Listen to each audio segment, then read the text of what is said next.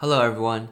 So, today I wanted to introduce a cool concept that came as a answer as an answer to a problem that I have sometimes encountered. And this isn't just for people who are learning English. This is also for people who are uh, already fluent in English because well this is a problem that's basically universal to everyone and the problem is basically when you're talking to someone over the telephone or another platform where the signal isn't very good, uh, how are you supposed to, you know, say that you're, uh, you're maybe you're uh, on the phone with some customer service and you're reading like, I don't know, your some sort of code that includes individual letters. How are you supposed to read those letters in a way that are distinguishable uh, to whoever is supposed to be listening to them. I think this sounds much more complicated than it actually is, but basically, I'll give an example. So the letter C, as in Charlie, is very uh, sounds very similar to the letter Z, uh, as in zoo. So C and Z if you if you choose to say it that way, uh, I mean you can you can sort of avoid it by saying z like z uh, instead of z. But if you choose to say c and z, then it's very hard to distinguish. You can get around it, as I said, by uh, saying z instead of z, but that that doesn't always happen for everyone. So, and I'll give another example. Um, J and G can also be kind of difficult, especially if you're calling over like a weak signal or distorted audio. So the letter J as in Juliet and G as in golf um, are also very hard to distinguish.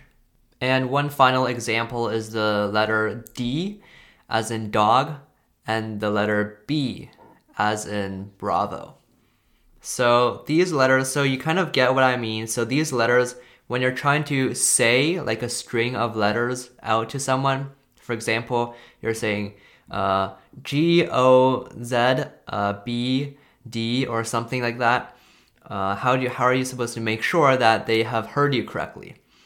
Well, there is probably a uh, better way to do this than what I'm about to introduce but there's a thing called the NATO phonetic alphabet. So, NATO, as you might know, stands for the North Atlantic uh, Treaty Organization, I think, and it's a it's a political it's a geopolitical um, association of countries. I won't get too deep into it, but it, it is like a more military sort of organization. So they've come up with a sort of phonetic alphabet where each letter uh, corresponds to a, a word that is said over the telephone. So, for example, if I am uh, if I am going to say the letters D, G, and T, then instead of saying that, I would say Delta, Golf, and Tango. So, so each word uh, actually, or, or each letter actually corresponds to a word that is said over the telephone. Uh, and this is used in the military, I'm guessing, because, well, in the military, when you're when you're saying like coordinates into the walkie-talkie, it's it's really important to not get the letters wrong, and it's also really important to like not go back and forth a few times, just confirming if you heard it right. And I'm guessing why the NATO chose these words is because these words sound different enough from each other so that they will not get confused. Like for D, for example, for the letter D as in dog, well, I just said it, but uh, for uh, for the letter D, NATO uses the word delta, which is a good word, but maybe like dog would be would would be more accessible to someone who's learning English. But so I'll read out the words that are corresponding to each letter in the alphabet. So I'll, I'll say the letter first and then the word. So A, alpha. B, bravo. C, Charlie. D, delta. E, echo. F foxtrot, G golf, H hotel, I India, J Juliet, K kilo, L Lima, M Mike, N November, O Oscar, P Papa, Q Quebec, R Romeo, S Sierra, T Tango, U Uniform, V Victor, W Whiskey, X X ray, Y Yankee, and finally Z Zulu. So these are the words that correspond to each individual letter. Um, in my opinion, this is interesting to read about and you know, if you watch a movie, if you watch a military movie and they're shouting out Alpha, Bravo, Charlie, Delta.